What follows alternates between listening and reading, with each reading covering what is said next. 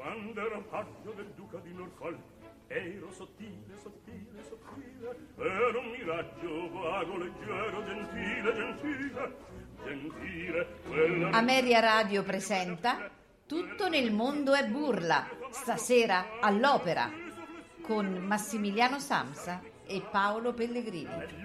Quando ero paggio ero sottile Ero sottile Ero un miraggio leggero, gentile, gentile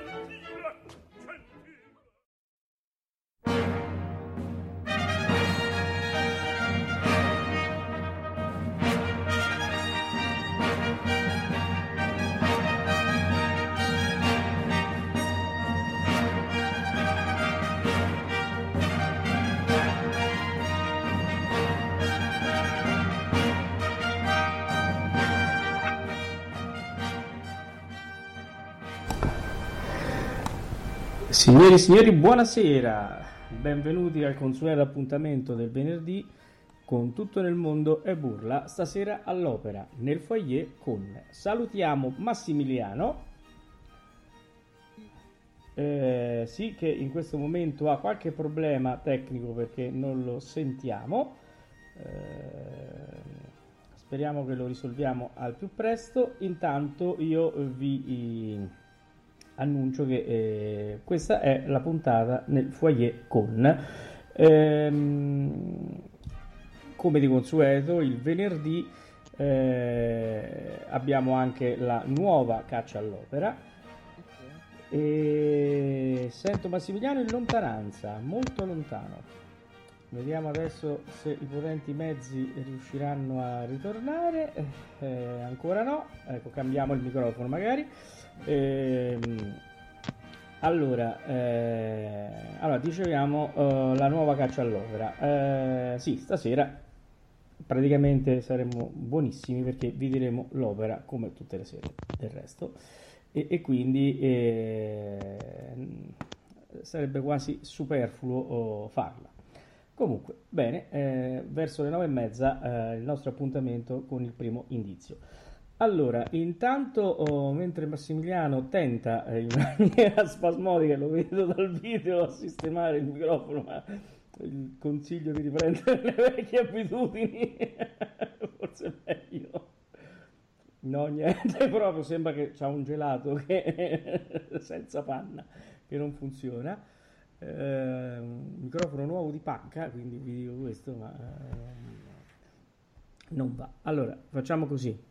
Intanto eh, mi occupo io eh, di presentare l'ospite che eh, ci ha fatto la, il grande piacere di essere con noi questa sera.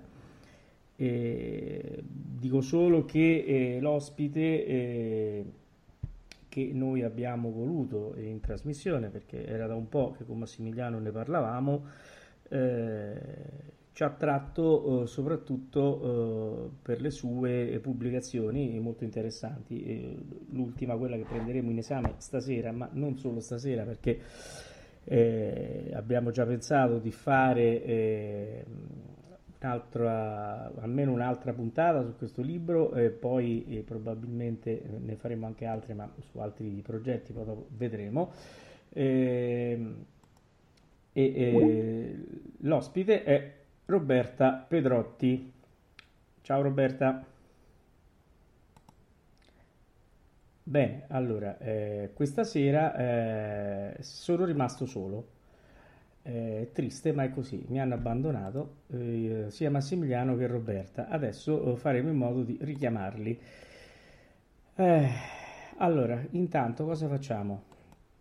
Intanto vi faccio sentire il primo brano che avevamo pensato di mettere in, eh, in linea, che è mm, dall'Orfeo, Favole Musica, Toccata e Prologo, Nathalie Dessé, Claudio Monteverdi. Ascoltiamo.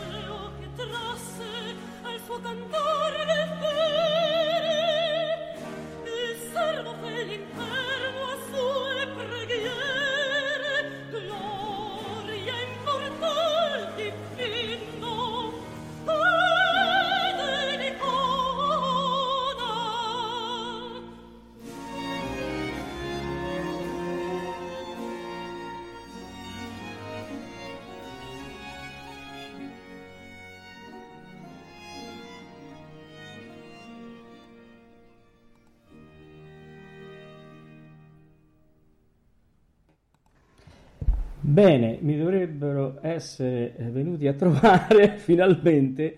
Massimiliano, ci sei? Sì, eh, non direi bene, sinceramente, perché abbiamo cominciato male questa eh, sera. Sì, eh, va bene, ma, ma inconvenienti, è il bello della diretta, diretta. Paolo. Bello bene, della... allora io avevo presentato Roberta Pedrotti. Ci sei Roberta? Sono, buonasera a tutti. Ecco qua Roberta. Allora, stavo dicendo prima Massimiliano che mm, con grande piacere che noi abbiamo Roberta come nostra ospite, anche perché avevamo oh, proprio preso il suo libro, La storia dell'opera lirica, eh, e, e ci era venuto in mente di parlarne proprio insieme a lei, eh, che è l'autrice, e devo dire un libro eh, molto interessante, molto ben fatto e soprattutto è, è, godibile, nel senso si legge molto molto bene, sfila via eh, senza accorgersene. accorgersene. Stasera siamo, è una sera d'accia. Allora, eh, Roberta, eh, innanzitutto parlaci un po' di te. Cosa fai, la tua passione allora. per l'opera? Naturalmente sono una persona innamorata dell'opera ormai da mm, tanti anni, tanti, e, che ha deciso di fare quindi delle, dell'opera un po' il centro della sua vita anche professionale. Eh, scrivo, eh, adoro il lavoro delle, del critico musicale perché eh, adoro però sento anche la grossa responsabilità perché credo fermamente nell'importanza comunque delle, dell'esercizio della critica. Eh, questo è un altro argomento insomma, che si potrebbe sviscerare all'infinito. Eh, quindi quando si, si poteva ovviamente eh, la mia vita era andare per teatri, adesso comunque è, è sempre seguire, studiare, amare l'opera come, come ho sempre fatto, studiato drammaturgia musicale all'università e naturalmente per amare l'opera, per coltivare una passione, penso che non debba essere la, ehm, la vita non debba chiudersi esclusivamente in modo un po' ossessivo solo su quello, perché è qualcosa che, che, che permea tutto quello che facciamo, ovviamente ciò che amiamo, però ci sono anche tante altre cose che mi piacciono fare, andare per musei, mangiare bene, eh, visitare insomma, i, i, posti che amo, le, leggere tante cose, la cultura classica, anche Topolino, anche, insomma eh, eh, ho, ho, tanti interessi. Allora, guarda, eh, no, cominciamo... Infatti, ecco. hai, trovato, hai, trovato, un amico qui, perché ecco, hai ecco. citato ecco. Topolino, e quindi ti presento Paolo Pellegrini. Ecco, allora, parliamoci chiaro. Io sono abbonato a Topolino. Ecco, io sono abbonato a Topolino e la passione è, enorme e, e, molto spesso dico ai miei ascoltatori come vanno le consegne perché c'è qualche problema sulle consegne e quindi c'è una storia su, su Topolino che me lo fanno leggere online anche ma io voglio la carta quindi devono arrivare eh. puntuali bene detto questo Roberta io mh, volevo innanzitutto uh, chiederti quello che eh, diciamo ho, ho visto eh, nelle prime pagine del libro. Eh, cioè eh, tu fai a un certo punto un discorso molto importante sull'interpretazione eh, che è il veicolo oh, per far sì che l'opera ogni, ad ogni rappresentazione cambi, quindi sia sempre nuova, perché ognuno filtra con la propria sensibilità e con il proprio essere artista eh, quello che va a, a, a, diciamo ad eseguire, come lo stesso dici per la regia. Allora, mi piacerebbe che tu sì. spiegassi ai nostri ascoltatori questo concetto che secondo me è molto importante. Sì, anche secondo me è fondamentale e tra l'altro è particolarmente evidente nell'opera, però in tutte le forme d'arte lo sguardo delle, la, eh, ogni opera d'arte, fosse anche la, mm, la, la, Gioconda o la Venere di Milo, se resta chiusa in una stanza e nessuno la vede, è come se non esistesse.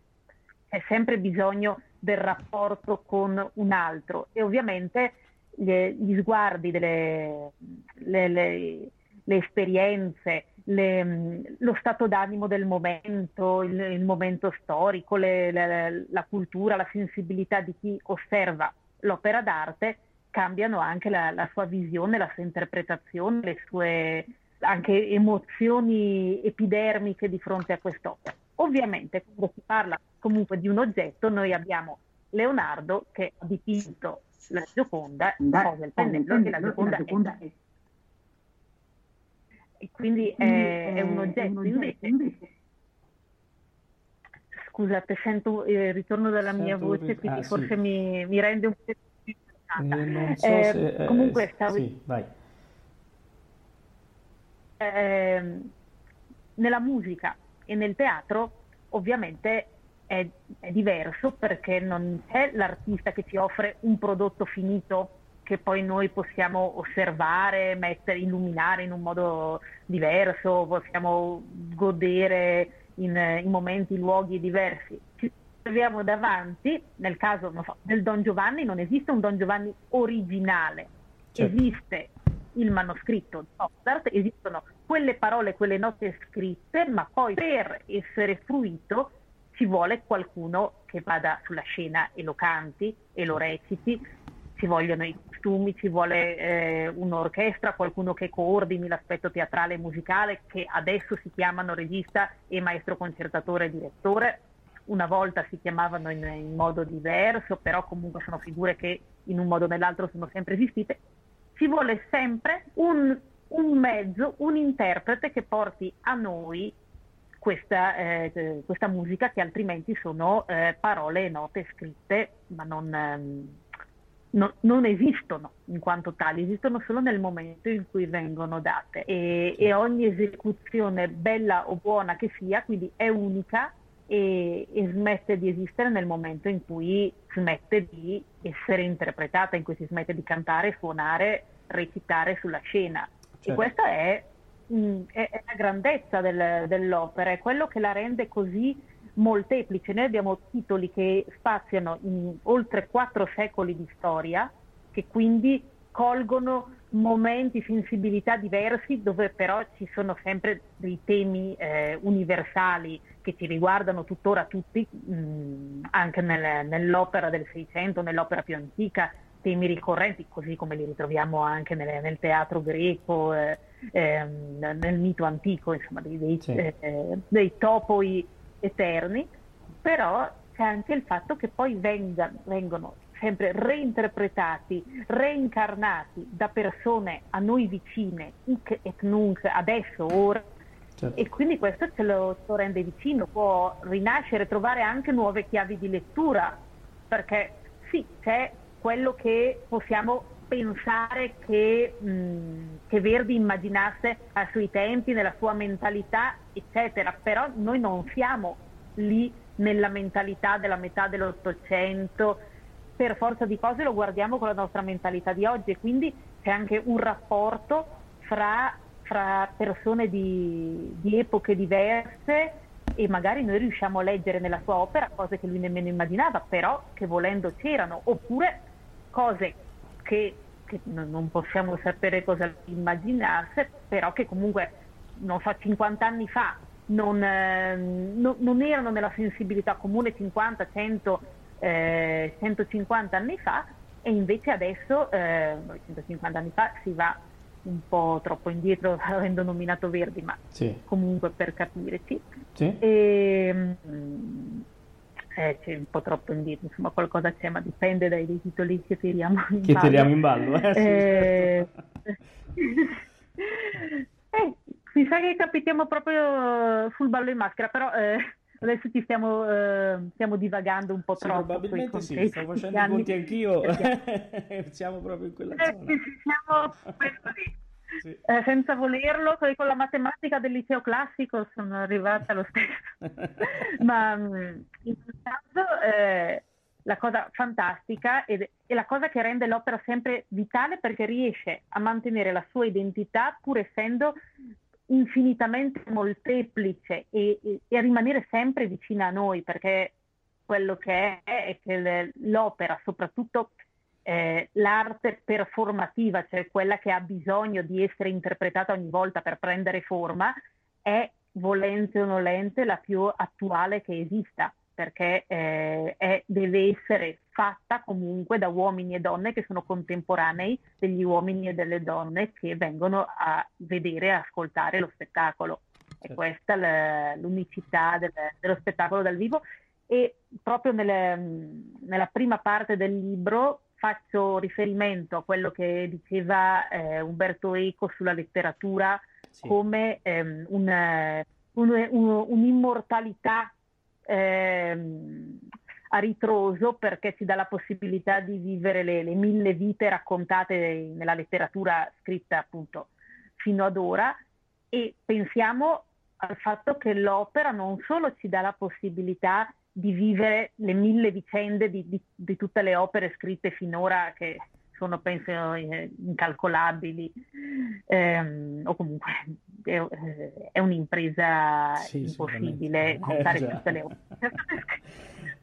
E, e che ogni opera, ogni volta che viene interpretata, diventa qualcosa di leggermente diverso, perché anche una semplice frase, non so, nel Macbeth, quando Lady Macbeth, nel Macbeth di Verdi, quando Lady Macbeth sussurra al marito voi siete demente, in quanti modi lo può dire sulle stesse note e con le stesse parole? Può dare tantissime diverse inflessioni, può essere ironica, sarcastica, spezzante, crudele, eh, può cercare di Mm, di dissimulare per cambiare discorso. Può, ogni, ogni, cantante può veramente trovare quel minimo accento, certo. accento dentro la musica e dentro la parola, dentro il gesto che cambia tutto e dà quindi quello che poi ho dato come sottotitolo del libro che è un immenso orizzonte. Assolutamente. quello dell'opera. Immenso, Orizzonti veramente. Sì, un immenso orizzonte che c'è un po' una viene presa un po' una citazione, no? Mi sa, del, finale di un'opera, sì. no? Ecco, Guglielmo Tell. Sì, la, sì, nel Tell quando Gemmi, che guarda caso è il cioè, è il figlio di Tell, quindi un po' la nuova generazione, quello per il quale in fondo Tell fa tutto perché cerca di costruire un mondo migliore per suo figlio. Ehm, dice che l'orizzonte immenso, che immenso orizzonte in questo meraviglioso finale dell'opera di Rossini sì. e mi sembrava insomma una, una bella chiosa per, per, tutto quello che ho voluto dire nel libro, che non è raccontare una storia come un'enciclopedia, ma dare una, un punto di vista proprio sulle, sulle mille storie, sui mille punti di vista che si possono essere in questa forma d'arte meravigliosa. Certo. Dunque, Senti, io No, se hai tu da No, volevo fare una domanda a Roberta. Roberta su siccome ha toccato il discorso Rossini. No, eh, pensavo Topolino. Sì. No, Topolino, Topolino quello sempre. Topolino non Feeling, dopo gli chiederò qual è il personaggio che preferisce, ma quello glielo chiedo dopo. Aspetta, facci entrare in confidenza su Topolino. Ancora non ci siamo. Eh. allora, Roberta, quello che mi veniva in mente, no? eh, tu hai parlato di, di Rossini. So, eh, perché qualcuno me ne ha parlato, che tu sei una grande amante della musica rossiniana. Eh, allora, la domanda che mi viene in mente è questa. Io ho lavorato al, al ROF per tre stagioni e nel periodo di Zedda, quando c'era anche Glossop che praticamente girava nelle sale prove e ci veniva a dire le appoggiature che dovevamo fare, una serie di... era un continuo. Quindi la filologia a, al massimo livello. Come ti poni tu sul discorso filologico, quindi sul, eh, sul recuperare... Eh, eh, anche allo stremo mh, tutta la filologia che per esempio Rossini eh, è, è, stato soggetto. Insomma. Ma eh, secondo me, eh, allora, ehm, io ho adorato, io sono cresciuta abbeverandomi alle conferenze di Zedda, Gosset e Cagli mm, sì. e quindi ho una gratitudine immensa per queste persone. Sì. E io trovo che intorno alla filologia ancora nel sentire comune ci sia forse un grosso fraintendimento, cioè che il filologo sia quello che ti dice è così che si fa, devi fare tutto e non puoi fare il do della pira, per mm, dire. Certo. Un... Sì, sì. Eh, è una, una questione discutibile perché non devi fare gli appunti. Fare... Allora, la filologia, cioè la parola in greco significa amare il, il discorso, la parola, il testo. Quindi è innanzitutto un, un atto di, di amore, di dedizione, di interesse. La filologia non è immobile perché un'edizione critica fatta eh, ehm, anche solo 20-30 anni fa, non parliamo di quelle precedenti, può basarsi su dei principi o, eh, o semplicemente su dei materiali che poi con il tempo possono, possono, cambiare, possono aggiornarsi, possono emergere altre idee. Il, um, quindi non è qualcosa di immobile, non è qualcosa di dogmatico, ma è uno straordinario strumento che eh, ci dà la possibilità di avvicinarsi di più, il più possibile al testo. E avvicinandosi al testo, in realtà l'interprete ha, ehm, entrando proprio più ne, nel dettaglio di quello che è stato scritto, liberandolo dal, ehm, da, da, da, tutto quello che da, una copia e l'altra, fra una tradizione e l'altra può essersi accumulato nel tempo, ha più libertà di interpretare perché ha la possibilità di capire, di, di entrare più nel dettaglio. Per esempio, nel, nel, Rigoletto noi siamo abituati a sentire determinati acuti, determinati portamenti, determinate abitudini degli interpreti, che però non corrispondono a quello che ha scritto Verdi. Se facciamo attenzione a come appunto un, un baritono poveretto ah ma qua però ci sta bene se io invece di cantare piano questa frase invece eh, prendo mh, faccio un, un, crescendo e arrivo a un grande acuto faccio questa puntatura spettacolare al pubblico piace allora un altro la fa. D'accordo però le, quello che magari aveva scritto Verdi invece di cantarla piano e di chiuderla più raccolta aveva un senso in realtà più, più moderno, più interessante, più raffinato, ma soprattutto è una, cioè ti fa capire che quello che si fa di abitudine non è la regola. Verdi ha scritto un'altra cosa, poi se noi conosciamo bene il mondo in cui lui scrive, le possibilità per cui lui scrive, possiamo anche sapere entro che limiti mh, mm, ci si può muovere e quindi quali sono le, le, possibilità migliori per un interprete per rendere al meglio questa cosa, per giocare le proprie armi, non so, le, mm,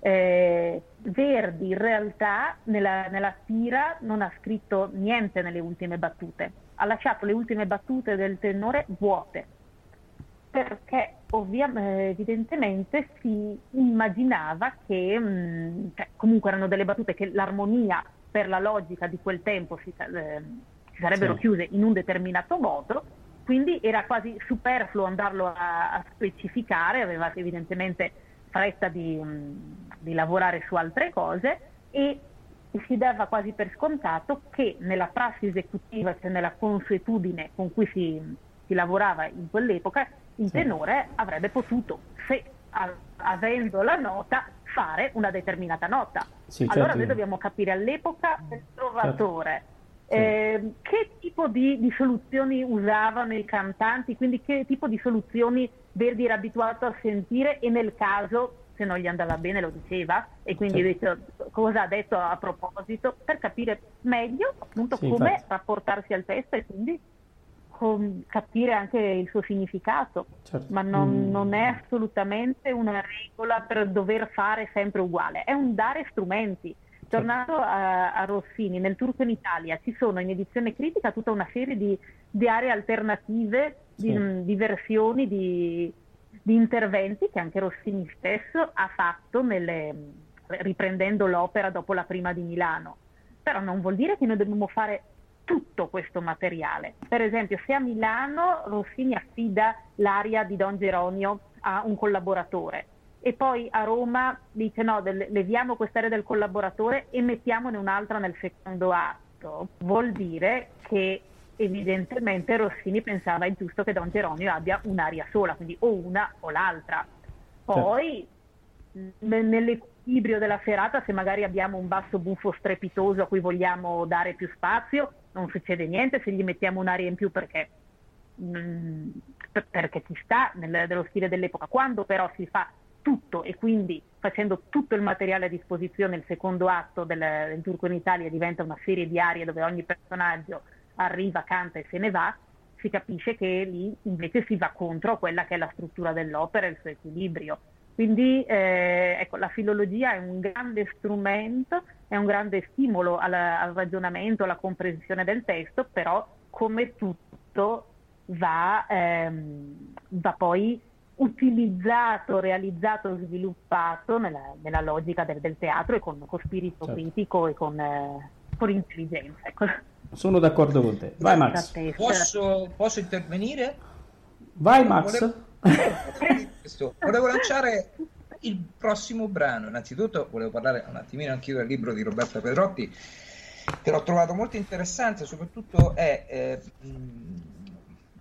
raccolto in un, eh, un libro, eh, è raccolta in un libro la storia dell'opera in maniera sintetica ma essenziale, direi. E non a caso ci sono delle, c'è la prefazione di eh, Azio Corghi, famoso compositore, e eh, di Francesco eh, Lanzillotta, importante direttore d'orchestra, e eh, sottolineano appunto questa, mm, questo, il senso di quello che appunto stavo dicendo, per esempio un libro che aiuta a riscoprire l'attualità del teatro musicale nel rapporto con il pubblico, ma che nello stesso tempo esalta la passione per l'opera lirica.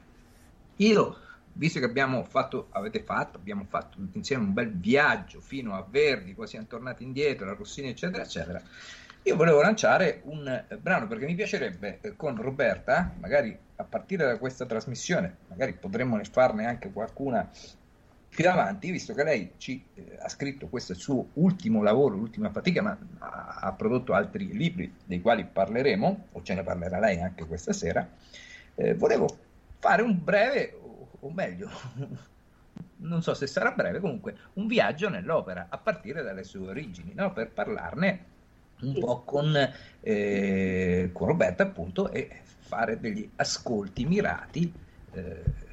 Eh, che facciano riferimento anche al libro. Che ne dite se mandiamo, visto che l'Orfeo l'abbiamo mandato, mandiamo l'altra grande opera, l'altro grande capolavoro di Monteverdi, eh, che è l'incoronazione di Poppea, e poi magari facciamo eh, dire un po' a Roberta fare un confronto tra queste due opere storicamente eh, come eh. si inseriscono nella storia. Ah, io direi di ascoltare, poi facciamo un bel commento. Cosa ne pensi Paolo? Io sono d'accordo. Roberta? Perfetto, sì, sì, benissimo, ascoltiamo. Andiamo. Ascoltiamo.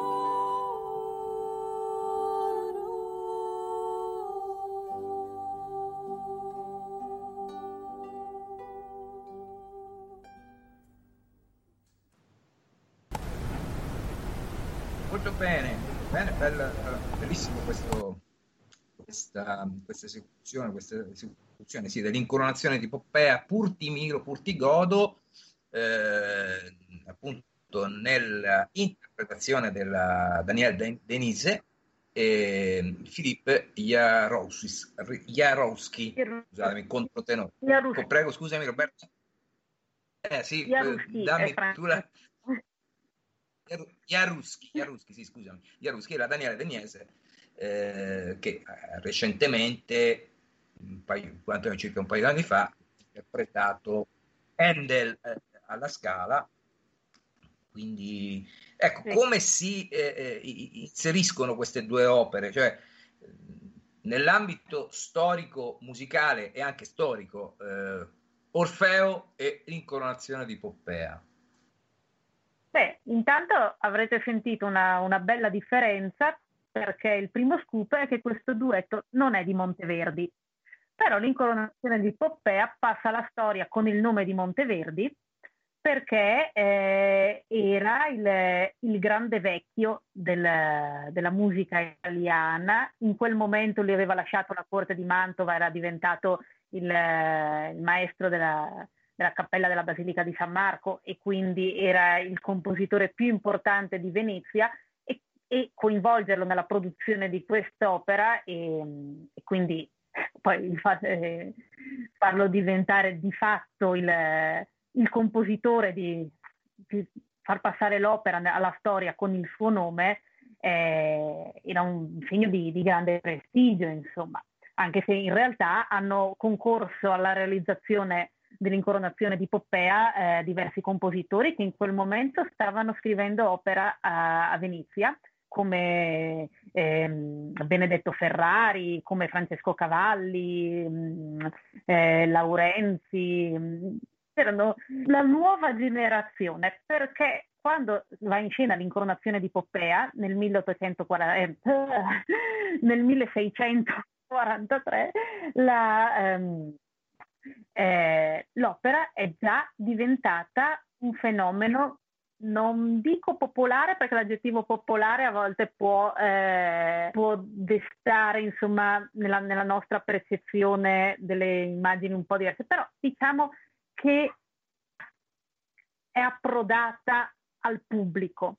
L'opera nasce in un ambiente eh, di corte, intellettuale, perché è, è, è il punto d'arrivo di un, di un, lungo percorso di spettacoli teatrali in cui la musica ha una, una grande importanza, è un lungo percorso anche di evoluzione del canto a voce sola o del, um, del madrigale, che è proprio la, la forma eh, vocale eh, per eccellenza delle, delle, corti rinascimentali, perché questi, ehm, questi, nobili, questi cortigiani che si trovavano persone eh, colte, ehm, che amavano fare musica insieme ed è musica che comincia a raccontare, musica in cui le, le diverse parti della polifonia cominciano a, a separarsi per rappresentare ciascuna un personaggio, questo si va a fondere, si va a incontrare insomma con la spettacolarità delle grandi feste, si va a incontrare con la ricerca di, di intellettuali, insomma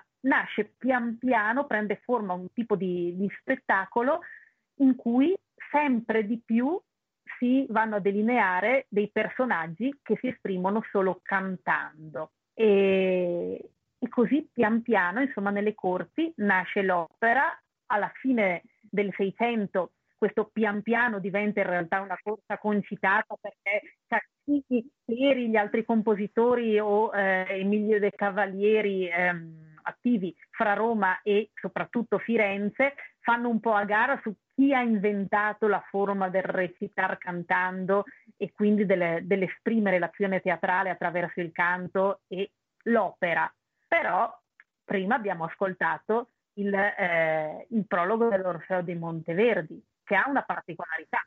Quando sull'eco di queste opere, sempre sul mito di Orfeo, le Euridice di Peri e Caccini che si danno a Firenze, alla corte dei Gonzaga a Mantova si chiede a Claudio Monteverdi di scrivere anche lui un, uh, uno spettacolo, una, un'opera, una favola in musica su questo tema. E se nei libretti fiorentini, nel libretto fiorentino di Ottavio Rinuccini, il prologo è pronunciato dalla tragedia, quindi c'è un richiamo al teatro greco e comunque certo. c'è una preminenza del teatro con questa musica, in, in Monteverdi è la musica stessa che scende dal mio permesso, che vuol dire il Parnaso, il Monte delle Muse, ehm, quindi dove stanno tutte le arti, ecco, è la musica stessa che racconta di come esprime, di come è il cardine di questa forma di teatro. Il cardine naturalmente perché è la, appunto, la forma con cui poi eh, gli interpreti recitano ed esprimono i loro sentimenti. Da questo Benissimo. contesto, da questa culla all'interno delle corti, delle accademie in, degli intellettuali, di lì a pochi anni l'opera arriva eh, al pubblico perché al Teatro di San Cassiano di, ehm, Venezia. di Venezia c'è questa idea geniale di portare l'opera a un pubblico pagante, non più solo per una cerchia quindi di invitati fra le accademie di intellettuali o fra i nobili per una qualche festa eh, del Signore. Ecco. Sì, e quindi c'è questo sviluppo. Mille, siamo nel 1637, giusto Roberta? Esatto, esatto, nel 1937 con l'Andromeda con la musica proprio di questo Ferrari che collaborerà alla composizione dell'incoronazione di Poppea, che forse che è una delle opere più significative del suo tempo perché c'è aspetto nobile e sono i, i, momenti musicati da Monteverdi, quelli più, più seri, più, più aulici, più tragici, però ci sono tutte delle gradazioni espressive che eh, arrivano fino a scene eh, puramente comiche come il valletto e la, e la, damigella che si corteggiano anche in modo abbastanza spinto. E, e soprattutto c'è nell'incoronazione di Poppea una, un realismo della, eh, della immoralità della trama che è di una modernità sconcertante. Basti pensare che si prende un soggetto che viene dalla, dalla storia antica e che non è un mito, ma è un episodio storico. Eh, Nerone che ripudia Ottavia e sposa certo, Poppea, certo, storico certo. Romanzato, ma se ne fa una satira politica ehm, attualissima dove non esiste nessun personaggio veramente virtuoso perché tutti alla fine combinano qualche cosa o cercano di combinare qualcosa di male, di far assassinare il rivale o la rivale, di usare il sesso per arrivare sul trono, di, eh, di, di, di usarlo per, al, per, altri fini, insomma è, è da questo finale che abbiamo ascoltato, è forse uno dei duetti più sensuali di tutta la storia dell'opera, sono i due amanti che dopo aver compiuto tutte le, le peggiori nefandezze, finalmente si sono sbarazzati dei loro nemici e, e si godono il potere conquistato facendosi beffe della virtù. Nel... Scusate, un po' di eh, secco in gola, sto benissimo ehm, nel preludio c'è proprio la fortuna che irride la virtù e anche ehm, Poppea canta per me guerreggia amor e la fortuna. La virtù non, non conta nulla, conta l'abilità, è un'opera machiavellica, molto realpolitik. E, e questo è senz'altro il suo fascino ed è un emblema del, dell'opera del, del Seicento che è, che è satira, che ti eh, che ti sbatte anche in faccia dei, dei valori e nella crisi dei valori e questo lo, lo fa con una varietà poi di, di linguaggio, con queste, um, questo canto così sensuale. Un altro duetto sensualissimo sarà invece fra Nerone e il poeta Lucano, in teoria apertamente parlando della bellezza di Poppea, ma ascoltandolo si ha l'idea che Nerone e Lucano siano anche amanti tra di loro perché è una, un momento talmente erotico anche. Quindi si capisce che è proprio un'opera che, mm, che va oltre tutte quelle che possono essere le, le convenzioni soprattutto l'idea di fare qualcuno. Roberta, ti interrompo perché noi, eh, per la nostra trasmissione è giunto il momento eh, del, esatto. eh, nostro, del nostro gioco, poi ripartiamo con andando in giro per l'Europa, andando verso eh, l'Inghilterra con Riparcel. Intanto, Paolo, sei pronto per il gioco Caccia all'Opera? Assolutamente sì, adesso eh, daremo praticamente... Andiamo il primo indizio. Primo indizio, questo è il titolo praticamente dell'opera.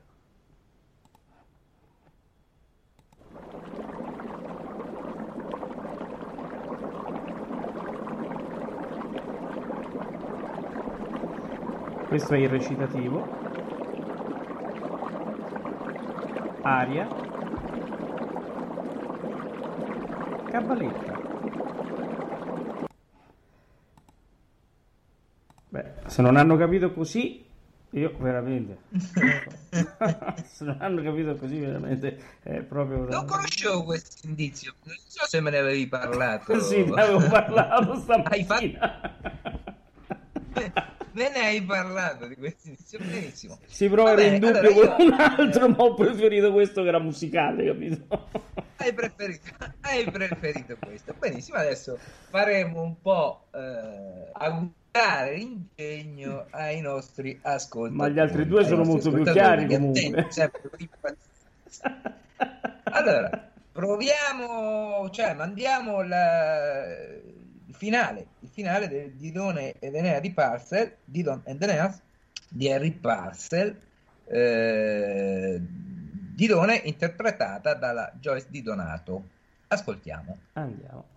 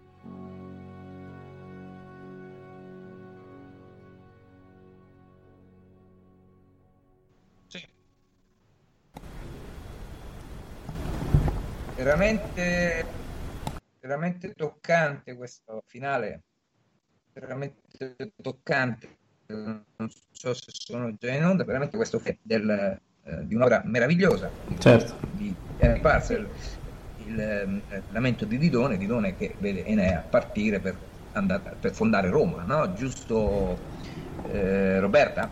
Siamo qui, non siamo più in Italia, in Inghilterra. Cosa succede a questo punto? No, no.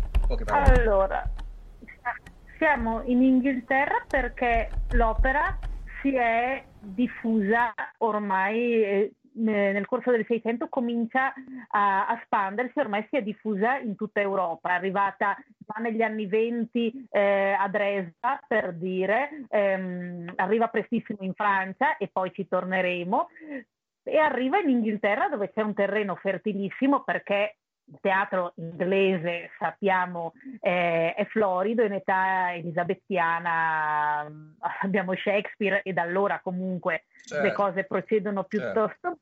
e procedono piuttosto bene anche con grande spettacolarità, pensiamo appunto sempre a Shakespeare, La Tempesta, e grande presenza della musica. Quindi quando arriva l'eco di questa novità italiana, ehm, trova terreno fertilissimo, si crea addirittura un genere tutto particolare che è la semi-opera inglese, eh, a cui si dedicherà anche Henry Parcel. Henry Parcel è il più grande compositore inglese della storia, pensate, fino al Novecento, perché muore eh, a soli 26 anni, lascia una manciata di capolavori, fra cui questa Dido in cui avete sentito questo finale meraviglioso, essenziale, che riprende la tradizione italiana del lamento con una, una finezza anche del rapporto fra suono e parola, veramente un genio, è morto a 26 anni e dopo di lui in, in, Inghilterra non c'è un erede. L'opera in Inghilterra piace, arriveranno tanti compositori dall'Europa da Handel eh, in poi, e penso che avremo occasione di parlarne, però i compositori proprio inglesi di opera dovremo aspettare di arrivare al Novecento con Benjamin Britten mm, per arrivare a esatto. queste altezze. Però questo dice anche di quanto l'opera un genere cosmopolita, perché comunque non importa che, eh, che, una scuola nazionale sia eh, rappresentata dal compositore autoctono, perché appunto nel Settecento eh, Londra è uno dei grandi centri del, del melodramma ehm, dell'opera barocca e dell'opera seria settecentesca, come lo è Parigi, dove ehm, eh, il legame con la nascita dell'opera è, eh, è, è naturale perché eh, l'opera nasce per il matrimonio di, della principessa della, De Medici con il erede al trono di Francia eh, a, a Parigi. C'è una regina francese e fiorentina che ovviamente invita musicisti italiani e, e fiorentini certo. e quindi eh, porta un po' di opera italiana a Parigi. I francesi sono sempre stati un po' sciovinisti, cercano di fare eh, il loro, di, eh, di, creare da questa eh, novità portata dalla, dalla regina il, ehm, eh, un'opera nazionale francese e infatti la particolarità dell'opera francese sarà che mentre per esempio in Italia eh, funzionano le, le, compagnie, gli impresari, quindi si creano tantissime novità, spettacoli nuovi che cambiano ad ogni ripresa, l'opera francese è molto centralizzata intorno alla corte, intorno all'opera royale che poi diventerà nazionale, insomma cambierà nome a seconda del governo che c'è, però rimarrà sempre l'Opera di Parigi che c'è ancora adesso come istituzione principale e che produce grandi spettacoli fatti per durare, per essere ripresi così come sono per, eh, anche per anni.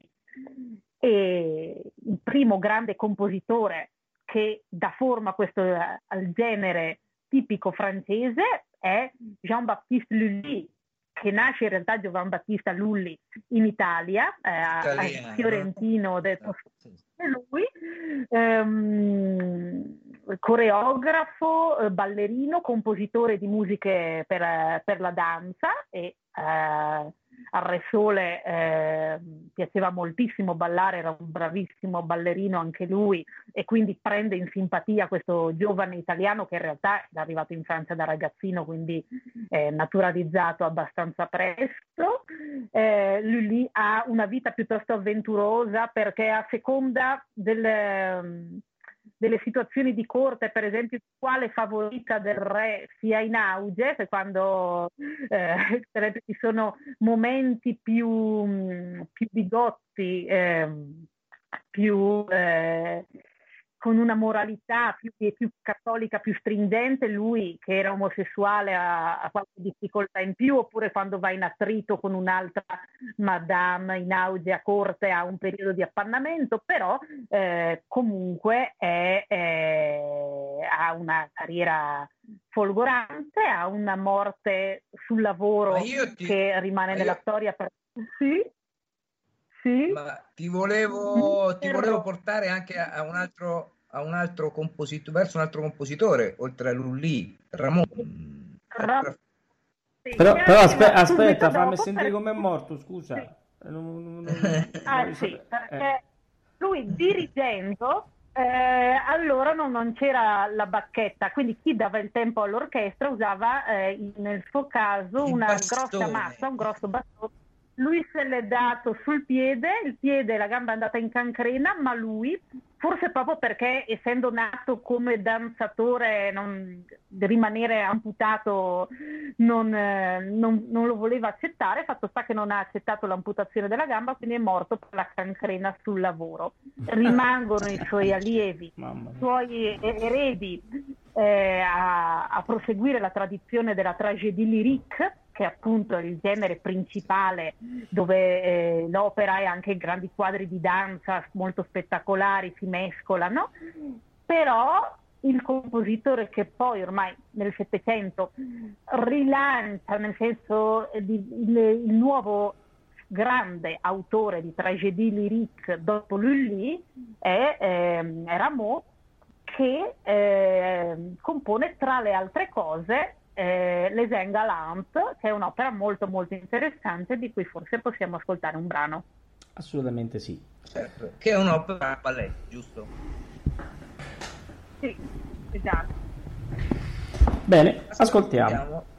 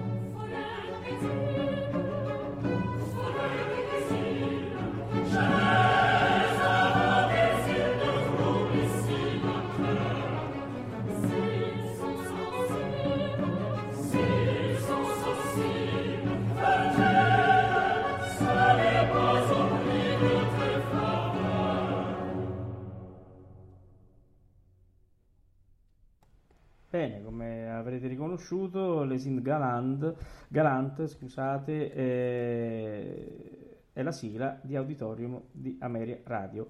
Eh, è il momento del secondo indizio. Allora, mentre prima ho fatto sentire recitativo, aria e cabaletta, ora eh, vi faccio sentire eh, un coro che riconoscerete sicuramente. Andiamo.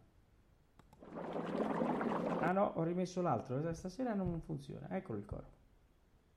Però lo faccio risentire perché c'era un'ascoltatrice che me l'ha richiesto. Recitativo, aria, cabaletta. Adesso andiamo con il coro.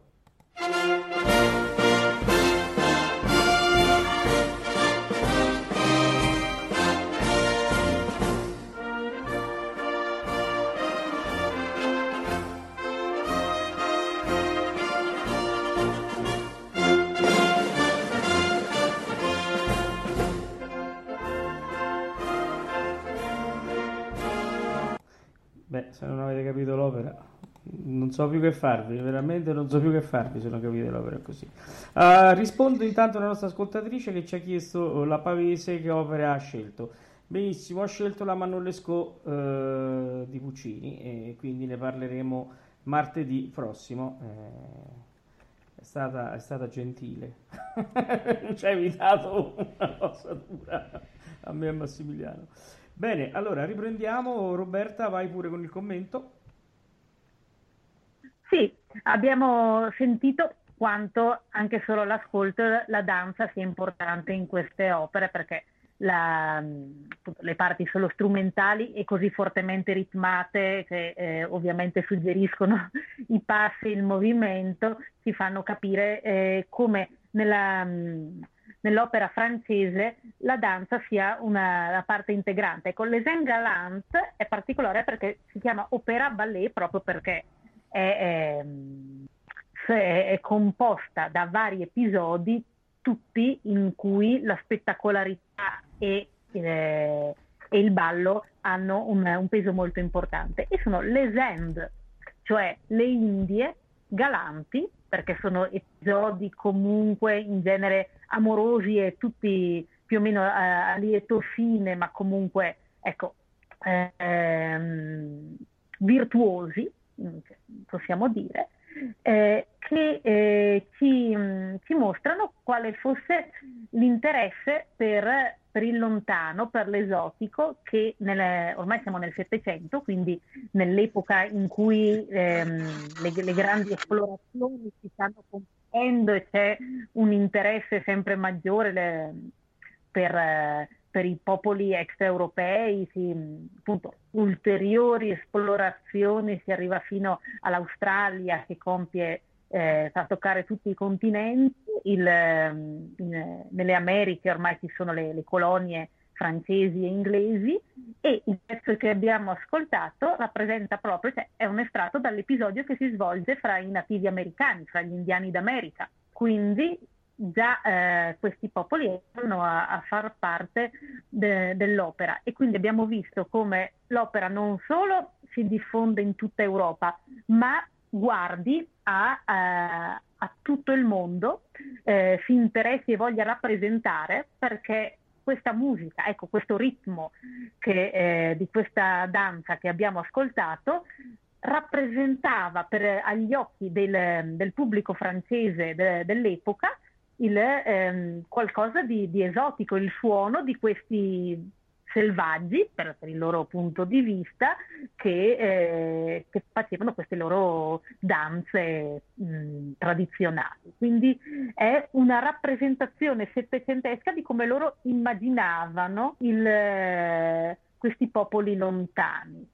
E non è una cosa che avviene solo per il gusto anche appunto pittoresco, spettacolare, stravagante di una, di una, nazione come la Francia che comunque stava eh, allargando i suoi confini e i suoi interessi politici oltre l'Europa, ma è qualcosa che entra anche nelle, nelle trame delle, delle, opere italiane, anche a Venezia, dove invece la scoperta delle Americhe, lo spostamento dei mercati ha creato qualche problema, ma dove anche il, i personaggi e le vicende così lontane nello spazio ma molto più vicine nel tempo rispetto alla, alla mitologia o alla, o alla, storia greco-romana diventano soggetti d'opera come nel Motezuma di Vivaldi che parla di quello che noi conosciamo come Montezuma però eh, appunto allora si vede che all'orecchio delle, dei nostri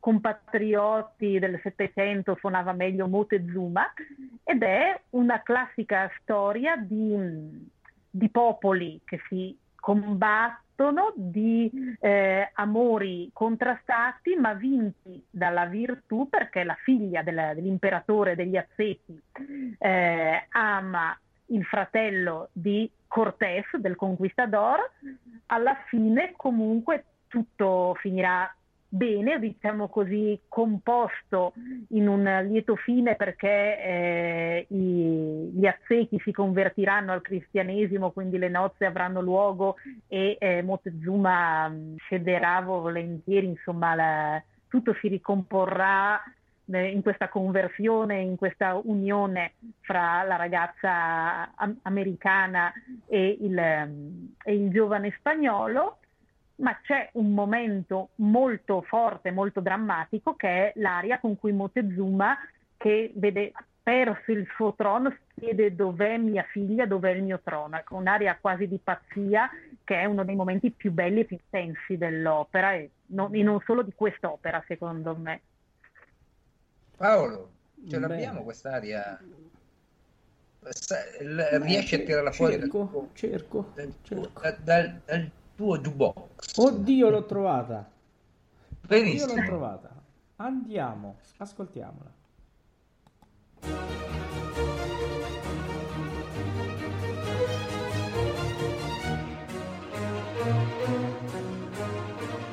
Dov'è la figlia? Dov'è il mio trono? Non son più padre, Birre non sono, ho sorte barba, non ha più panno, non ha più fulmine, il che diranno, che ser terribile, non ha più fulmine, esser terribile possa per me. Dov'è la figlia? Dove, dove, dove il mio trono? Non son più padre, più re non sono, sorte parla, non ha più affanno, non ha più fulmine, il cielo tirando, non ha più fulmine che ser terribile possa per me. Come la figlia, lo vegno trono, non son più padre, no, più re non sono, la sorte barbara, il cielo tirando, più fulmine che ser terribile posso per me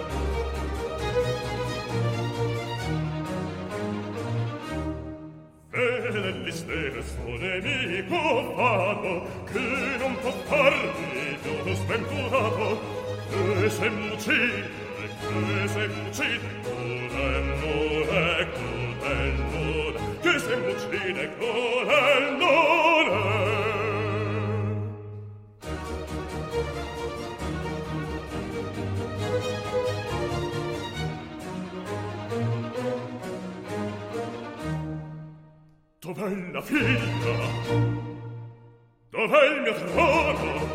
non sono più padre, il re che non sono, la sorte che barbaro, non ha più affanno, non ha più voglia di tagliano, che ser terribile, la più fulmine che ser terribile possa per me. Dov'è la figlia?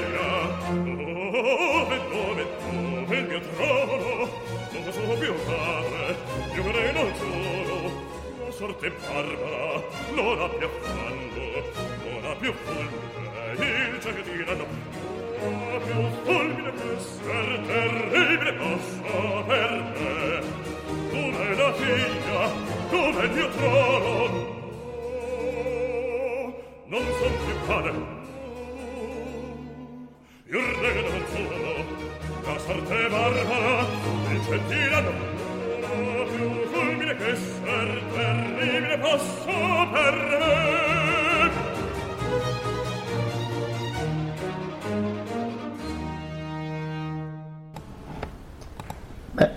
bellissima di grande effetto quest'aria dov'è la figlia è veramente molto molto molto eh, eh molto bella e, e, e, come diceva Roberta rende eh, realmente l'idea del momento. Eh, qui Vivaldi veramente tocca uno dei suoi punti operistici più alti.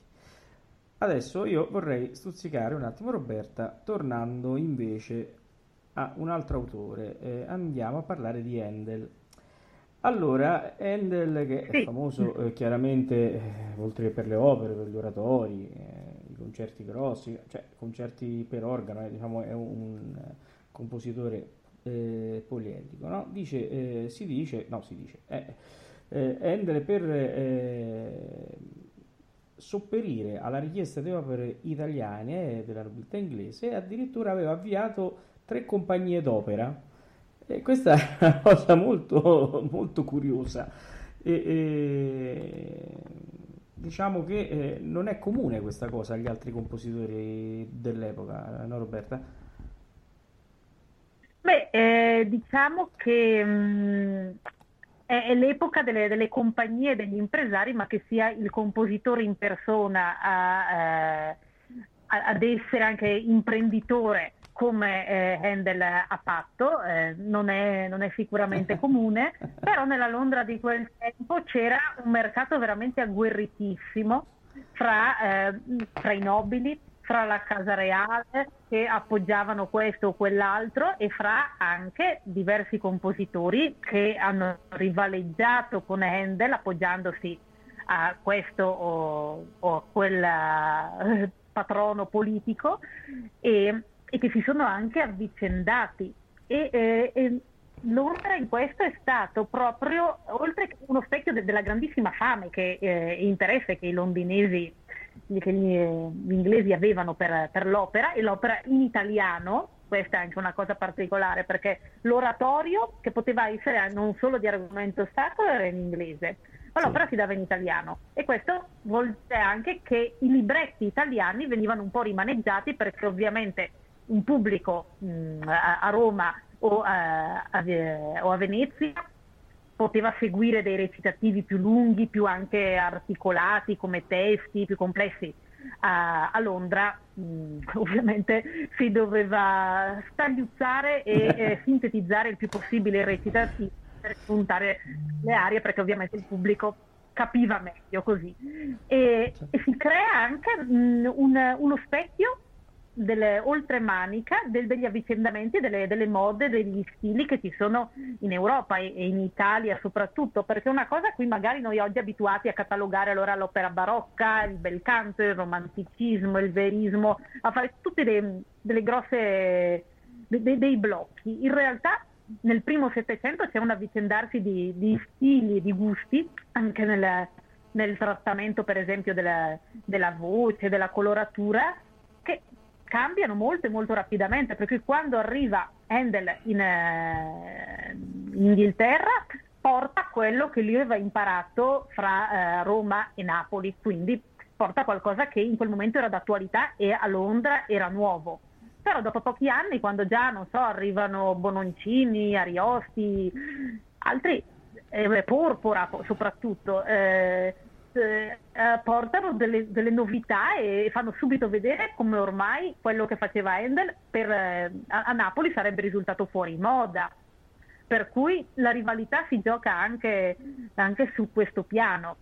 Noi adesso lo, sono, sono, finezze ecco, che, che, magari cogliamo meno o colgono di più eh, gli esperti del settore, ma allora un'opera come Serse, per esempio, di cui ora è famosissima l'aria Ombra mai fu, sì. non, non, piacque perché era considerata vecchia, antiquata. In effetti si rifaceva su un libretto che era ancora della, della metà del Seicento come origine.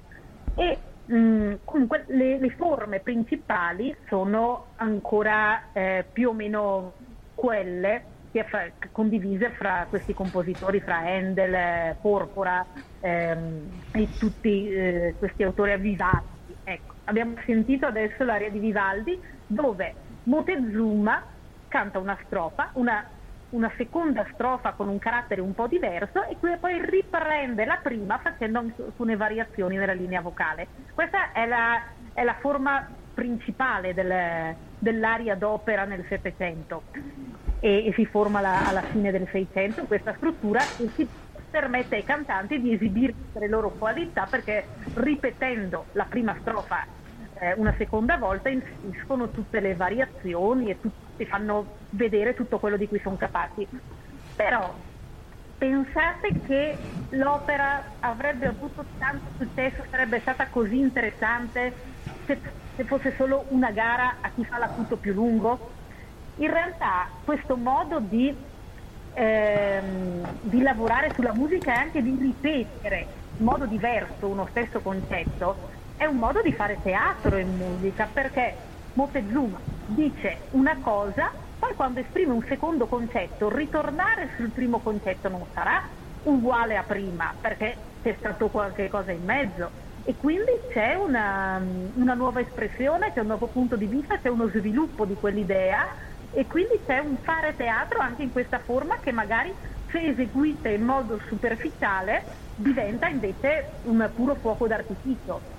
Certo, poi ci sono i fuochi d'artificio che hanno un bel senso, perché eh, noi abbiamo parlato già dell'incoronazione di Poppea, che è questa...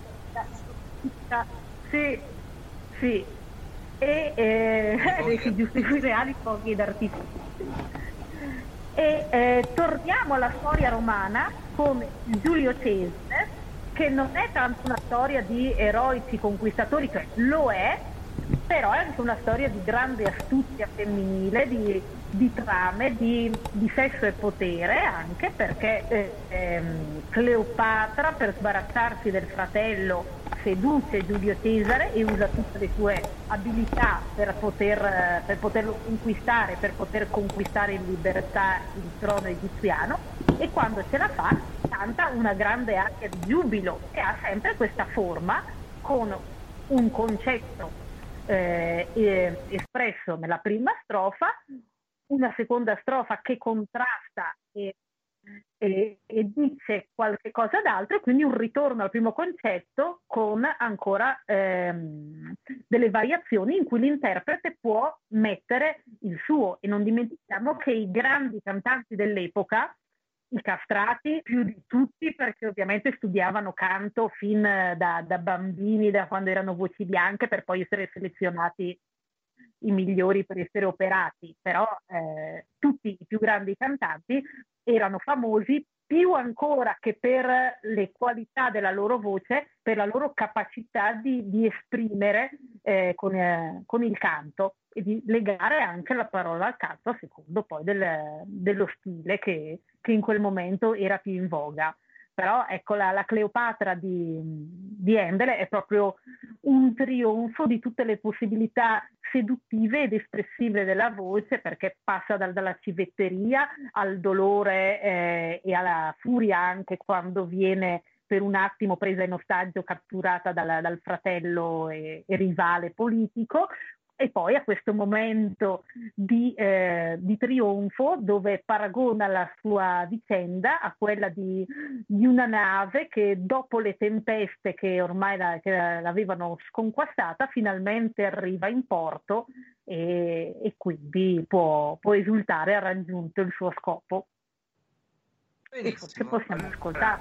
Io farei così, possiamo fare questo, ascoltiamo l'ultimo indizio, poi ci salutiamo e per terminare la trasmissione ascoltiamo l'aria eh, da tempesta il legno infranto, il legno infranto che è un asinetto, che giusto Roberta? Co- come o sbaglio? Com'è?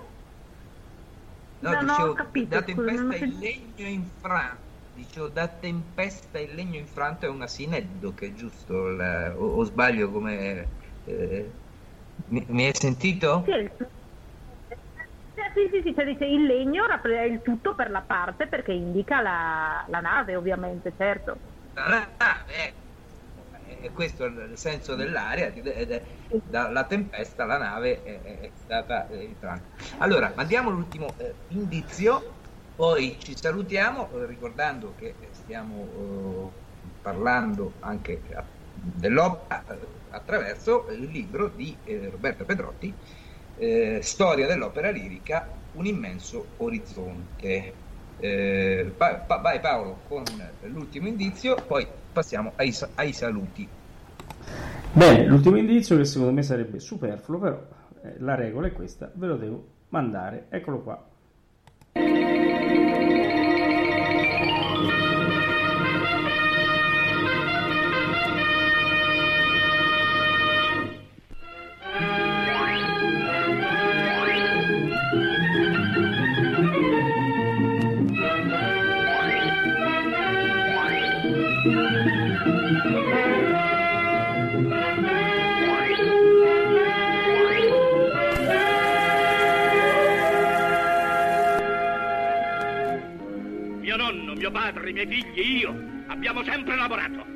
Fai, mi permette, babbo? Sì. Quando mi... Bene, abbiamo detto troppo, questo è, è, è, è realmente il titolo e, e, non vorrei insomma essere più preciso perché se dopo il premio lo regaliamo e eh, non mi pare il caso regalare il premio, insomma, ecco, quindi eh, ho, ho, mandato anche troppo Massimiliano, eh? No. Ah anche troppo perché qui non stiamo a regalare milioni così, eh, milioni, no, di, as- di, milioni di, di, brani, di opere da ascoltare, eh, richieste. No, non fraintendiamo. Paolo, vuoi passare tu alla conclusione sì, della puntata? Allora, sì, prima di passare al Stando il libro, libro eh, allora, dove possiamo di... trovare? Certo. Mm. Allora, mi hai confuso, no? Eh. allora, eh, innanzitutto vi invito veramente a prendere questo bellissimo libro che ribadisco anche ne, nella fattura è fatto molto molto bene. E ci sono dei disegni, delle immagini veramente molto belle e, e Roberta è stata molto precisa nel, eh, anche nel inserire i testi Devo dire, è un libro che si tiene bene in mano e c'è piacere a leggerlo. Dove si compra? In libreria oppure online, come abbiamo fatto io e Massimiliano. Sì. Quindi, e questo è uno, eh, è, è, il primo libro che eh, vediamo, presentiamo di Roberta, che chiaramente, come diciamo ai nostri ospiti, eh, ormai è stata assunta in, con lo stipendio diciamo più alto che ci possa essere, quindi eh, noi prendiamo 0, 0, 0,10, to, va giusto perché aumentiamo. E, um, la ritroveremo Roberta sicuramente se ci farà il piacere eh, di essere con noi per proseguire eh, sulla uh, presentazione sempre di questo bellissimo libro. E, um, quindi la ringrazio, eh, ringrazio anche Massimiliano che oggi è stato oh, diciamo, colpito da un, un, momento tecnologico avverso. Eh, eh, sì. E quindi eh, certo. spero della diretta. Lo so, e, e, quindi niente, diamo appuntamento con tutto nel mondo del burla a martedì, ma ricordiamo che domenica abbiamo eh, l'opera la sera alle 21 con Madama Butterfly eh, di Giacomo Puccini. Eh, allora, Massimiliano, eh, vuoi fare anche tu i saluti? Sì. Certo, voglio fare i saluti, salutare Roberta, ringraziarla per la sua eh, presenza importante, eh, ricordando anche che Roberta eh, ha eh, il suo sito sull'opera, eh, l'ape musicale, giusto Roberta? Sì, l'ape musicale Roberta? è una rivista online. Sì. Mi senti? Eh, sì, sì, vai, vai. Sì, sì, sì, sì, Se vuoi salutare il nostro pubblico e parlare anche due secondi dell'ape musicale e, e così concludiamo la trasmissione con l'ascolto di Ender. Beh, eh, come dicevo prima, eh, vi ringrazio di questo assist. Eh, io amo molto il, il mestiere di, di, critico, è qualcosa in cui credo moltissimo, nella, ne, nell'importanza e nella responsabilità di questa attività. E, um, scrivo come critico musicale ormai da, uh, dal, dal, secolo scorso, però dal, dal, 2013 abbiamo fondato una, una testata eh, online con alcuni amici e colleghi che si chiama L'Ape Musicale, www.apemusicale.it e vi invito a visitarla, a cercarci anche sui nostri canali social, Facebook, Twitter, Instagram e YouTube e troverete recensioni, interviste, notizie, programmazioni di streaming radio, tv, e, eh, approfondimenti. Insomma, cerchiamo di, di seguire soprattutto in questo momento così particolare, di essere vicini e di non perdere ecco, il contatto e l'importanza con il, con il mondo dell'opera, facendo sempre insomma, continuando a, a riflettere su, sull'arte e sui suoi interpreti. E, ecco, ecco, tutto, e vi ringrazio, vi, vi, saluto e spero che ci risentiremo presto. Sicuramente. Allora andiamo con l'ascolto di Handel da Tempest. Buonanotte a tutti.